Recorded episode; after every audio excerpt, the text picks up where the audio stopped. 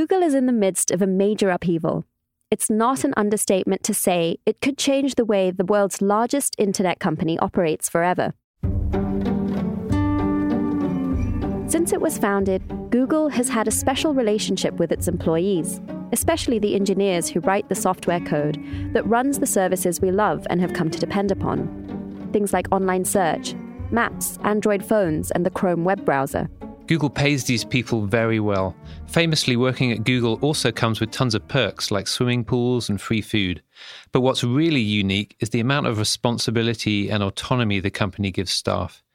Google shares an unusual amount of internal company information with its employees and encourages them to speak up about things they disagree with. Over the years, everything from app designs and search results to what kind of kale should be served in the company kitchens has been up for debate. And as a result, Google's services and products have benefited from the collective intelligence of many of the world's smartest engineers. It's a big reason why the company's offerings are so user friendly and why they make billions of dollars in profit every quarter. And this symbiosis ran pretty smoothly until about two years ago. Now, after a series of controversies and protests, some workers are openly at war with Google. It's already derailed important business initiatives and is sparking employee uprisings at other tech giants like Amazon and Microsoft. We're going to take you inside these foundation shaking developments with Irene Knapp, a self taught senior software engineer who's been at Google for almost five years, working on security and privacy projects. I'm Pia Gadkari. And I'm Alistair Barr. You're listening to Decrypted. So, Alistair, tell us more about Irene. I first met Irene last year at Google's shareholder meeting. Irene was there speaking in favor of a proposal to tie executive pay to progress on diversity and inclusion. Irene has had a front row seat throughout the last two tumultuous years at the company, either by being personally involved in protests or via relationships with co workers on the front lines. Irene is trans and goes by the gender pronoun they or them. They agree to talk about all this, but not any private work they're doing for Google. We met up last month at the Bloomberg office in Silicon Valley.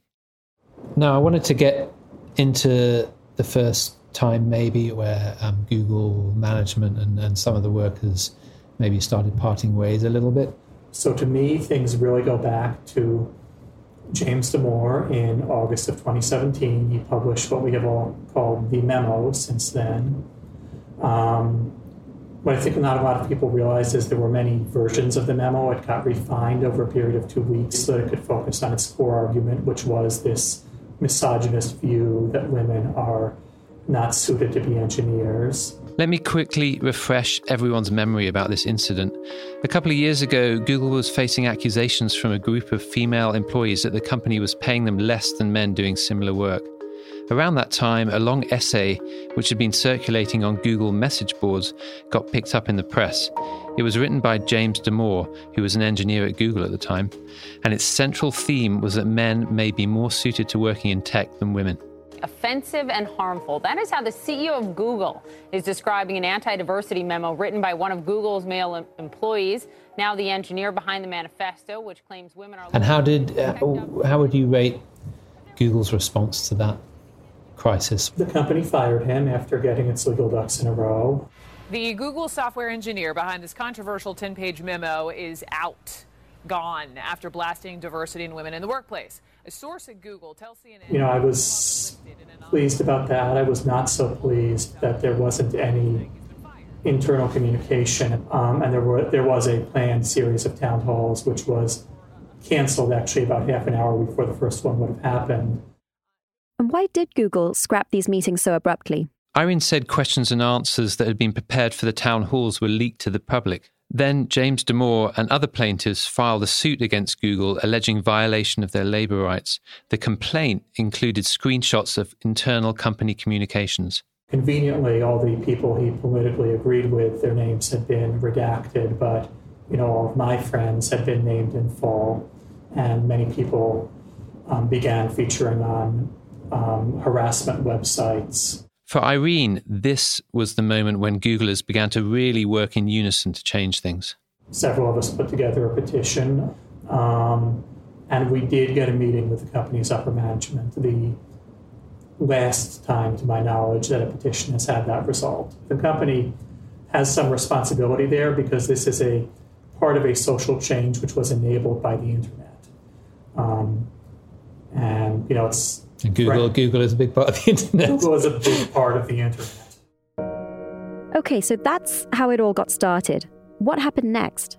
I'd say the next big flare up between workers and Google management happened several months later. It had to do with a project that Google had in the works with the Pentagon to provide artificial intelligence to analyze drone footage. Internally, it was known as Project Maven. Now, Irene and most other workers didn't hear about this until details were leaked to the press in March 2018. Some 3,000 Googlers, as Google employees are known, have sent CEO Sundar Pichai an open letter asking him to end cooperation with the U.S. Department of Defense's Project Maven.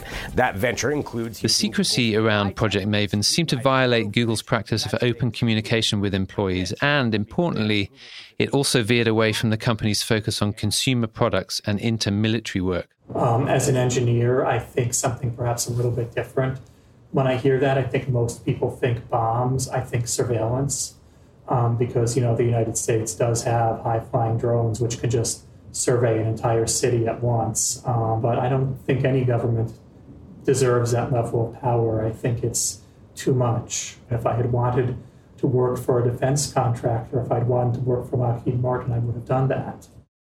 Google employees didn't like working on artificial intelligence projects for the military. They thought it was war work. So they demanded that, we, that Google step back, and they did. Google committed not to renew that contract. To the best of my knowledge, that has happened. Um, although I have the strong feeling um, that that the military may have simply hired some of their staff into a startup and that they're still running it on, you know, our public-facing service. That last part is pretty damning. Irene is saying that because Google's cloud services and many of its AI tools are available for anyone to use, there's a way for the company to continue helping the Pentagon without directly working with it. So, is that true? I asked Google about this and several other points Irene raised. The company declined to comment, but Google's top lawyer, Kent Walker, has said that Google let the contract expire and worked closely with the Pentagon to make the transition, quote, in a way that is consistent with our AI principles and contractual commitments.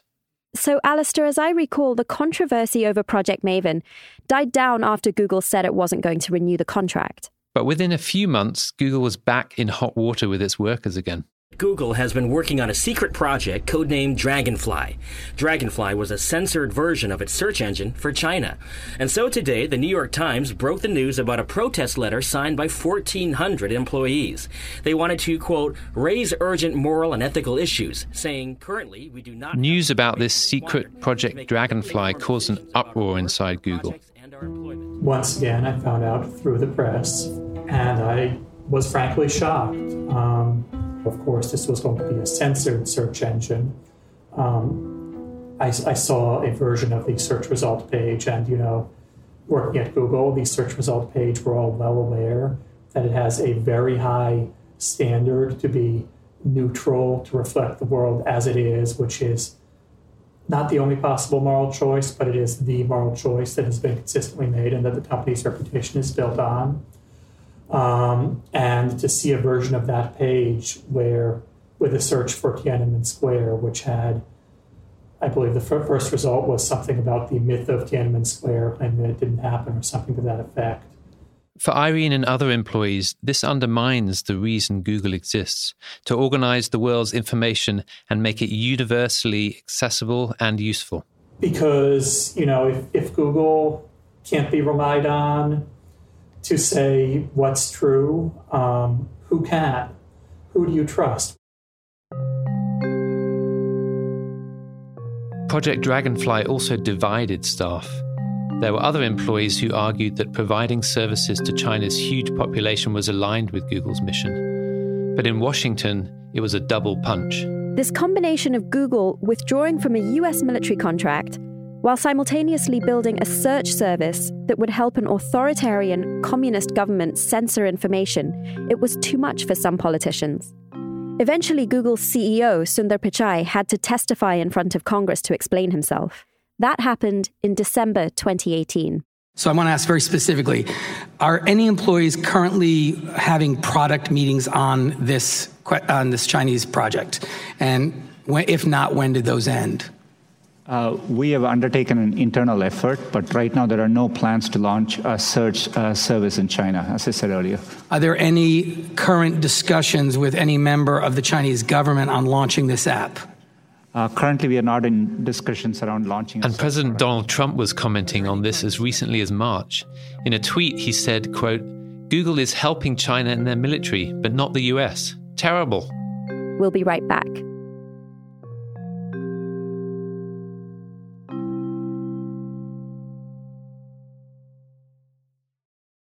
As 2018 progressed, it really started to feel like the clashes between Google management and workers were heating up in a way we'd never seen before.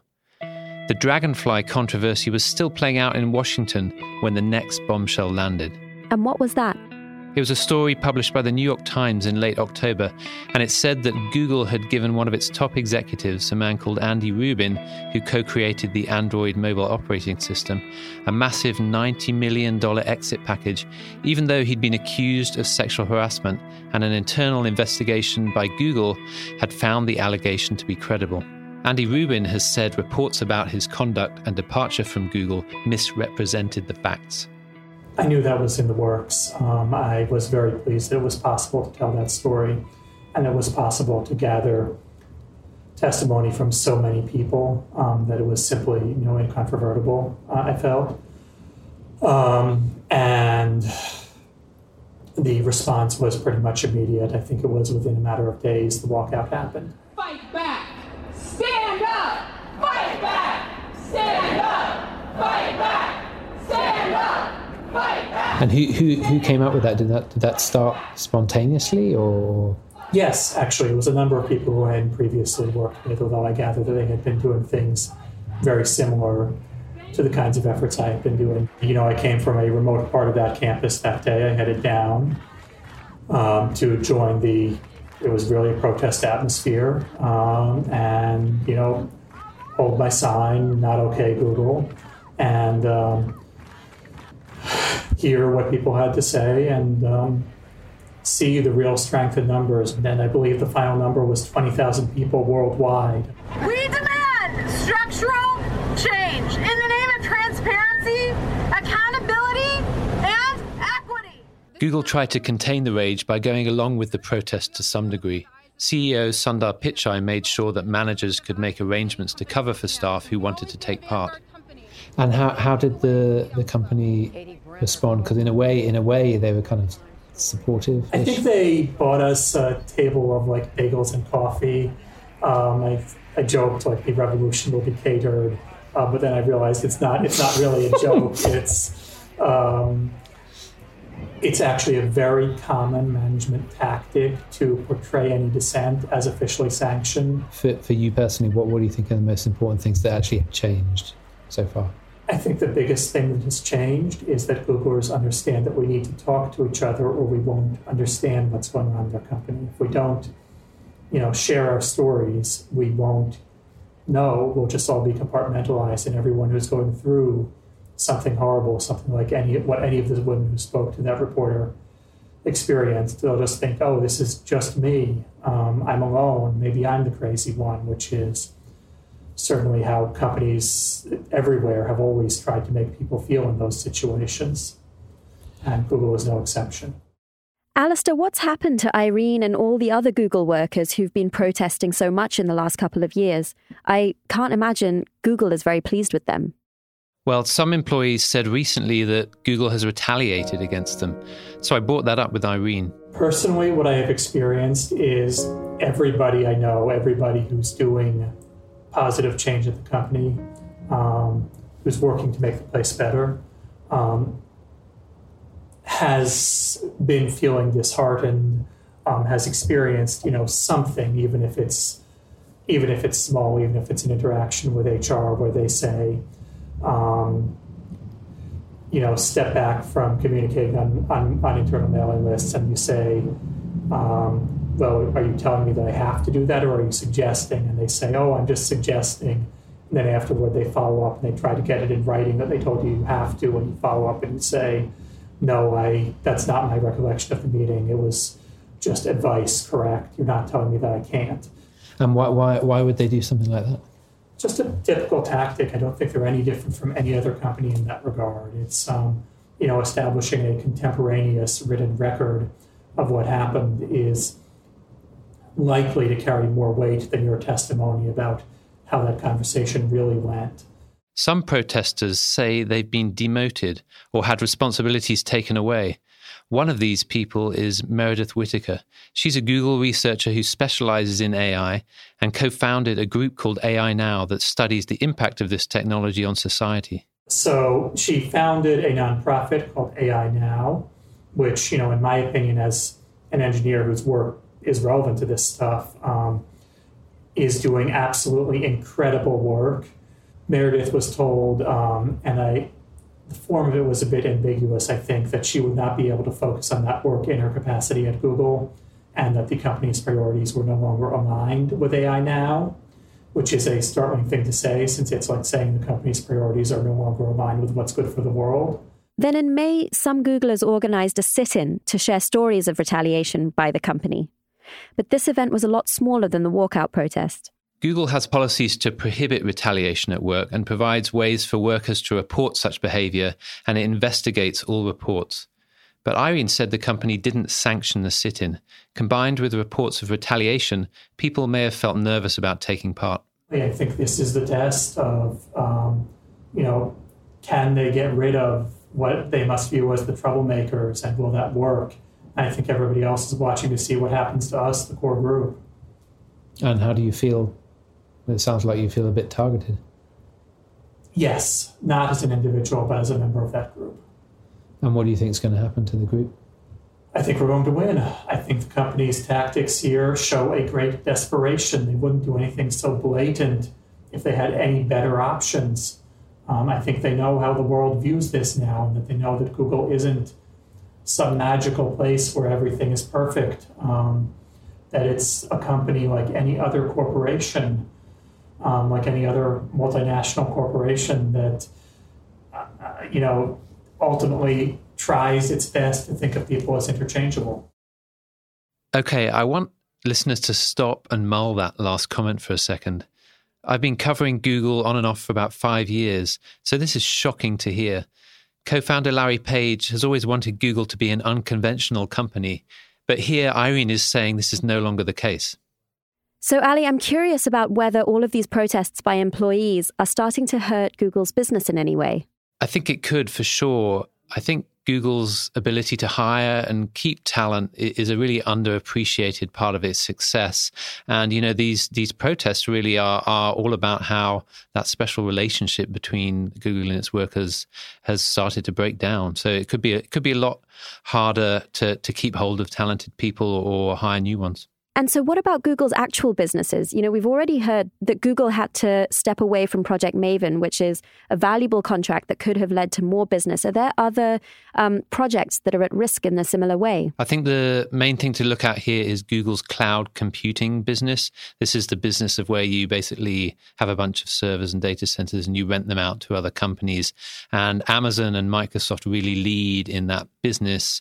It's a really booming industry, and Google is third and a bit late to, to that business. Now, a big cloud customer in the US is, is the US military and, and the broader US government. So, if officials worry that Google staff are going to keep derailing projects like Maven, that could make them pick Amazon or Microsoft, you know, when other contracts come up for bidding. And what about the popularity of the CEO, Sundar Pichai? He's historically been quite popular within the company, and I wonder if that's beginning to change at all. So there was a an internal employee survey that um, actually Google does it every year. This latest one, which came out in around early 2019, it, it again got leaked into the press. We we wrote about it as well, and it it, it showed that among employees. Sundar Pichai is still um, still has a solid rating, but actually it went down by by more than ten percentage points compared to compared to the previous year. So there has been there has been a drop in the way that employees think about him. And over the last few months, Pichai has had to address the protests from workers. He said that Google has listened to concerns about the way the military uses AI, and the company's made quite a few changes in response. He's also said that employees should be able to choose what they work on, but he emphasized that Google is going to continue working with the US military. Here's a clip of him talking about this in November at a New York Times conference. We don't run the company by referendum, and I think you know there are many things good about. We have given employees a lot of voice, and out of which uh, we've done well as a company, and, and I think it's part of the process. I think other companies may not be used to it, and so it, it looks like you know that is how everything works, but that's not how everything works. There are decisions we make which they may not. How often with. are you frustrated, though? And then coming back to Irene, I'm wondering how they're feeling at this point because employees have managed to push through some real change at Google. At the same time, these recent reports of retaliation must not be very encouraging. Yeah, I did ask them about that. I wondered, looking back over this roughly a year, even more than a year, um, do you think it's all been worth it so oh, far? Yes, absolutely no question. I, I came to the tech industry and to Google with the idealistic goal of making positive change in the world. And I still feel that Google does that in some respects. Um, and I also feel greatly privileged to be in a position where I can make my own positive change to the company, or at least try to. And has this come at a personal cost to Irene? Yes, Irene also talked about the toll of anonymous people goading and harassing them online. Frankly, we're talking about white supremacists here, and they are as shallow as you can possibly imagine, perhaps more shallow. I think they they would say that somebody like me is, um, they might say defective, or they would just express disbelief that anybody of my role could possibly um, be somebody at all important, um, that anybody like me could do anything significant. Irene managed to remain calm through more than an hour of discussing all this with me. The only time they really got upset was discussing how these anonymous harassers targeted Google co founders Larry Page and Sergey Brin. But you see, the founders are, you know, they have Jewish backgrounds of various natures. And so to these assholes, uh, Larry and Sergey, who are brilliant engineers, um, who, you know, invented the algorithm that the company is built on personally, um, are simply non-entities because Jewish. It's just so shallow. It was clear to me from this that Irene still loves Google, at least what the company used to stand for and what it could once again be. Now, what do you think the future looks for, for both you, you uh, and and Google, and you at Google? Excellent question. I don't know, you know, how much longer I'll be with the company. Everybody reaches their limit, and you can't um, rely on single individuals forever. But I think that um, there are many people at the company now who are aware of all these issues and tapped in. And I know that we now have a robust movement to hold the industry accountable. It's not even just Google anymore. And that's it for this week's episode of Decrypted. Thanks for listening. If you have a story to share, or if you're a tech worker who's concerned about the company you work at, I'd love to hear from you. You can write to us at decrypted at bloomberg.net, or I'm on Twitter at Alistair M. Barr. And I'm at Pia Gadkari. And please help us spread the word about our show by leaving us a rating or review in your favorite podcast app. This episode was produced by Pia Gadkari and Lindsay Kratochwill. Our story editor was Aki Ito. Thank you also to Anne Vandermeer and Emily Busso. Francesca Levy is head of Bloomberg Podcasts. We'll see you next week.